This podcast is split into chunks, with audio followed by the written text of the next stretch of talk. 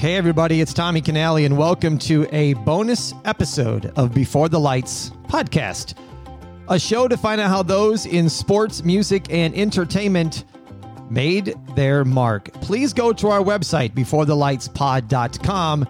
Over there, you can go to all the episodes, you can get show notes. If you'd like to reach out to us and send us an email, there's a contact page just for that. And you can click the link to become members of our Patreon member community. Also, Follow us on Instagram at Before the Lights Podcast. And if you would do me a favor, head over to Apple Podcast, rate and review the show. Five stars, nice comments are always appreciated. Let's get this show started. Go grab your coffee or get your drink. Tell your family, friends, neighbors, and strangers the show is going to begin. We're going to have an in depth conversation today with a PGA master professional he has over 30 years of teaching experience and an author of a new book, Heaven's Nice. Been there twice. Please welcome to the show, Tim Hovanchek. Tim, how are you? Okay, Tommy. Thank you very much. I really appreciate you uh, having me on your show uh, uh, before the lights. Uh, I've been under the lights, so um, I think I have a good little story for your folks out there. That's awesome. I appreciate you taking some time.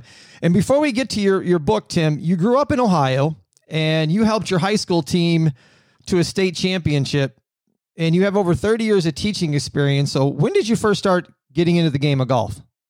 Well, I was blessed at eight years old. I knew what I wanted to do, and I'm doing it today. But uh, Tommy, I'm a little older. Uh, I got 40 plus years of experience in the uh, teaching golf business. So uh, it's it's amazing how fast time has gone by. Uh, uh, born in a pretty athletic family, my dad was a pro bowler, and uh, uh, my uncle Steve was a golf professional, and and my aunt was a very good player. So uh, I, I knew I was going to do something in sports at the age of eight, and I'm lucky to be doing it today added another decade on a teaching experience, which is pretty cool. you you taught you're coached at Sierra College.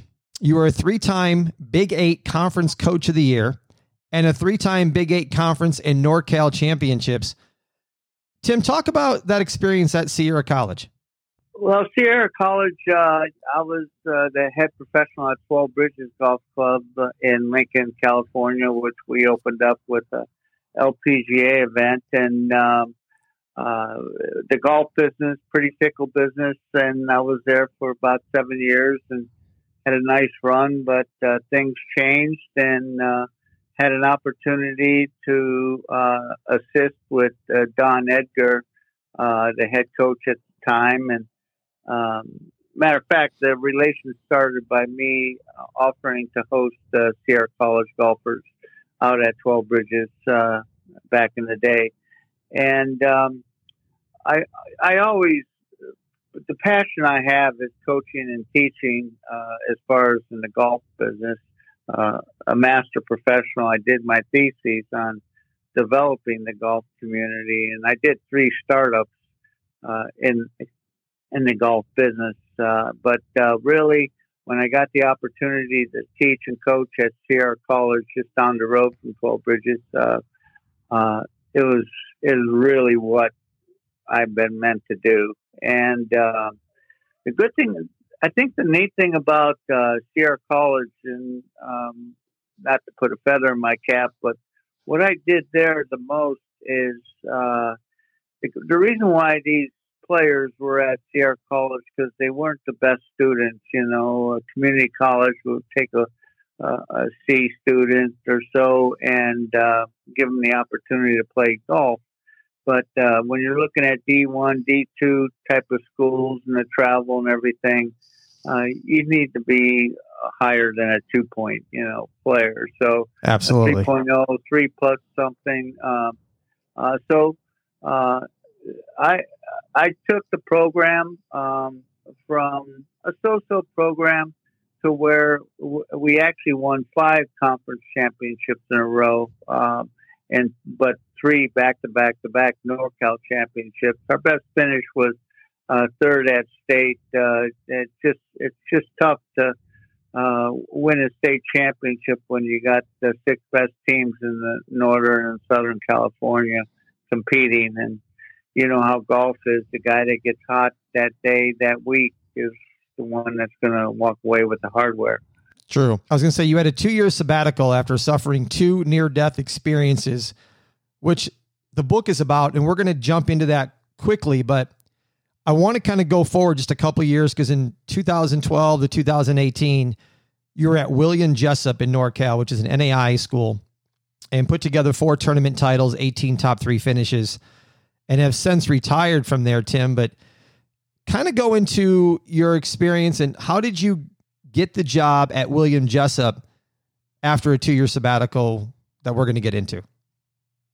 Well, uh, that was all an act of God. Um, um, after, after, suffering, like I said, uh, the experience that we'll talk about in a minute, uh, uh I was recovering from all the illnesses I had. I was uh, really uh, home rehabbing for about a year and a half and an old friend of mine, a student, uh, Craig Gandy, uh, came to me and uh, asked me if I was interested in coaching the William Jessup team. They had a coach there and they were making a change.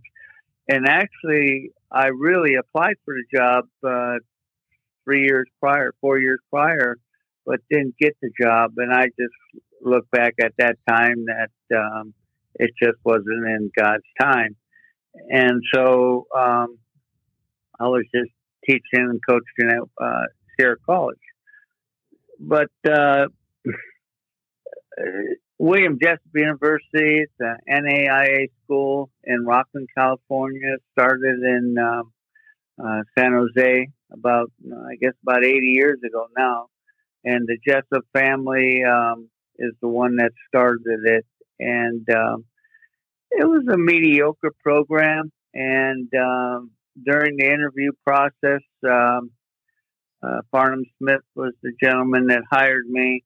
You know, he said it wasn't um, about winning; it was about you know having God first in your life, and so on and so forth. And my answer to him was, um, God doesn't make losers, and um, if you're not using all your God given talent, then you're wasting your life and uh, not fulfilling the, the, potential that you have.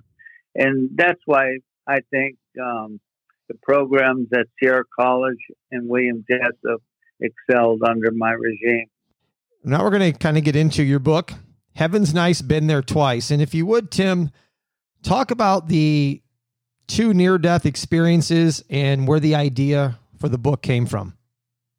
Well, um, the first the first experience uh, was on the golf course, uh, coaching with Sierra College up in Chico, California, Bidwell Park, um, March 9th of 2010.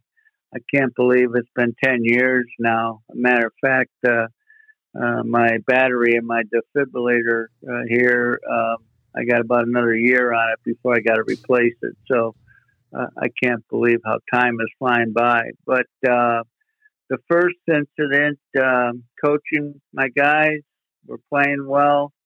Um, one of my uh, players uh, hit the 18th green in two par five, gave him a thumbs up, and the next thing I remember is I woke up two days later with a scar from uh, almost my chin down to my belly button, and um, I went down with a torn aorta, and uh, I don't know if people know about the aorta, but less than one percent survive um, a ruptured aorta uh, vein. And uh, a kid from Santa Rosa uh, brought me back after being gone for 90 seconds uh, or plus, uh, a minute or two, and uh, amazing, amazing experience I had um, uh, during my time of death then. And uh, the book, uh, Heaven's Nice, Been There Twice, gets into a little bit more detail of what I really experienced up in heaven. And when was the second one, Tim? Uh, the second one was uh, June 16th. Um, I went in for uh, a checkup with my head surgeon at Sutter Hospital, Dr. Kincaid. Uh, man is a miracle worker, and he calls me his miracle patient. And I don't know why I'm here, uh, Tommy, but for some reason I'm still here. Um, but uh, the second incident, I'm in for a checkup, actually to get released to go back to work. I was feeling okay, not great, uh, but as he was doing my checkup, he noticed some arrhythmia. Admitted me that day, three o'clock that night. I had two heart attacks and was gone for 18 minutes. And, wow. Uh, 18 minutes. 18 minutes. Uh, I really shouldn't be here. And by the grace of God, um, I'm here. And during that time, I heard the most amazing music you ever heard in your life, uh, all instrumental. And uh, also, um, I was on a cloud with a conversation with an angel and asked me a series of questions. And that's um, really kind of what the book's about. And uh, it's it's just amazing, Tommy, that um, what I went through and why I'm still here. But um, the the last question that, and I can give you a little bit of the um, mystery of the book, but uh, the last question is re- really why I'm here, and that's to share the gospel of our Lord and Savior Jesus Christ. Well, you have a plan left for sure. They wouldn't bring you back here if you didn't have a plan. When did you decide, Tim, then from all these experiences that I'm going to put this into a book for others to share it? Oh boy, when when you go to bed at night and you just toss and turn and thinking, why why me? You know, why am I why am I going through this? And and, and Tommy, during this whole experiences of you know, the torn aorta, the heart attack. The most pain I had was when I fell. I broke my uh, middle finger of my right hand, and uh, I didn't even really feel that. And that, then after that was them uh, breaking open my uh, chest cavity, you know, with the ribs and uh, the surgery. And other than that, I I was in peace and tranquility, and really uh, didn't didn't want to come back. And uh, but uh, the the experience that the conversation I had with the angel, I'm supposed to do what I'm supposed to do. How long has it taken you to write your book? Well, uh, like I said, I went down uh, March 9th of 2010 I had about a year of re- rehab and thinking about it and having a lot of quiet time and and uh, the conversation um, I had with the angel is that I'm supposed to share my story. And if you don't know about Jesus, then I'm supposed to share that with you. And that's that's really the, how the book came across. And um, I met um, this gentleman, Sonny Mauba, um, who uh, came in um, for a lesson at William Jessup University, and I was sharing my testimony with everybody, uh, every anybody I saw in grocery stores, ice cream parlors, uh, with students, and I I mentioned that Sonny, and Sonny's a non-believer, uh, but kind of an entrepreneurial spirited type of guy. And the next day he calls me and says, Tim, this story needs to be told. And um, Tommy, during everything that I went through, uh, we we were. Um, I had a great career, but you know the golf business is up and down. We we uh, lived a, a nice life, nothing extravagant, very frugal type of people from Cleveland, Ohio, and um, I uh, we we were almost going to lose everything, you know, the house, my car, and uh, but by the grace of God, um, provided miracles for us to continue to go. And I was, um, as I'm writing the book, um, it it it was on and off, uh, and it just it took me about three or four years to gather the material, and and I met I met a friend of Sonny's who Chris Macias was the um, a writer for the Sacramento Bee, and Chris also co-wrote another book with about a boy in Sacramento that um, was born blind in uh, one eye and lost the vision of the second eye uh, about at age two years old. And um, that book is called Echoes of an Angel. And when Chris showed, uh, gave me that book to show me his writing skills and things, it was amazing. I read it in less than a day and a half, and I, I just felt that Chris was the guy to help me get my story across. And I shared my story with Chris, and he sent me an email the next day with about, know, about 10, 12 pages of what he gathered out of it. It, it was amazing. And uh, that's why the story needs to be told. And we don't want to give too much away. Um, as this recording is, we're not released yet, but it's going to be released June 1st. And Tim, where can people buy and get their hands on a copy of Heaven's Nice Been There Twice? Well, it can be online, Amazon. Um, and I'll have a little bit more details for you, Tommy. I wish I, I had all those details for you, but it's uh, we've been scrambling the last uh, oh two three months to kind of figure out what we were going to do, and um, part of the book and um, was um, the woman that saved my life um, in the hospital. Oh, it's it's it's more than it's more than five years. Well, um, March uh, June 16, 2010. That's over 10 years ago. But um, five years ago, um, she filed for divorce, and uh, I've been on my own since. But um, uh, I have faith that it's all part of God's plan, and I am good. And I think it just gives me more time to share my story. We're going to put links in the show notes so everybody can get a link to Amazon or whatever you can purchase the book. We'll make sure we have that for their everybody out there as well. Tim, how you're retired now, living in Arizona. How is retirement going?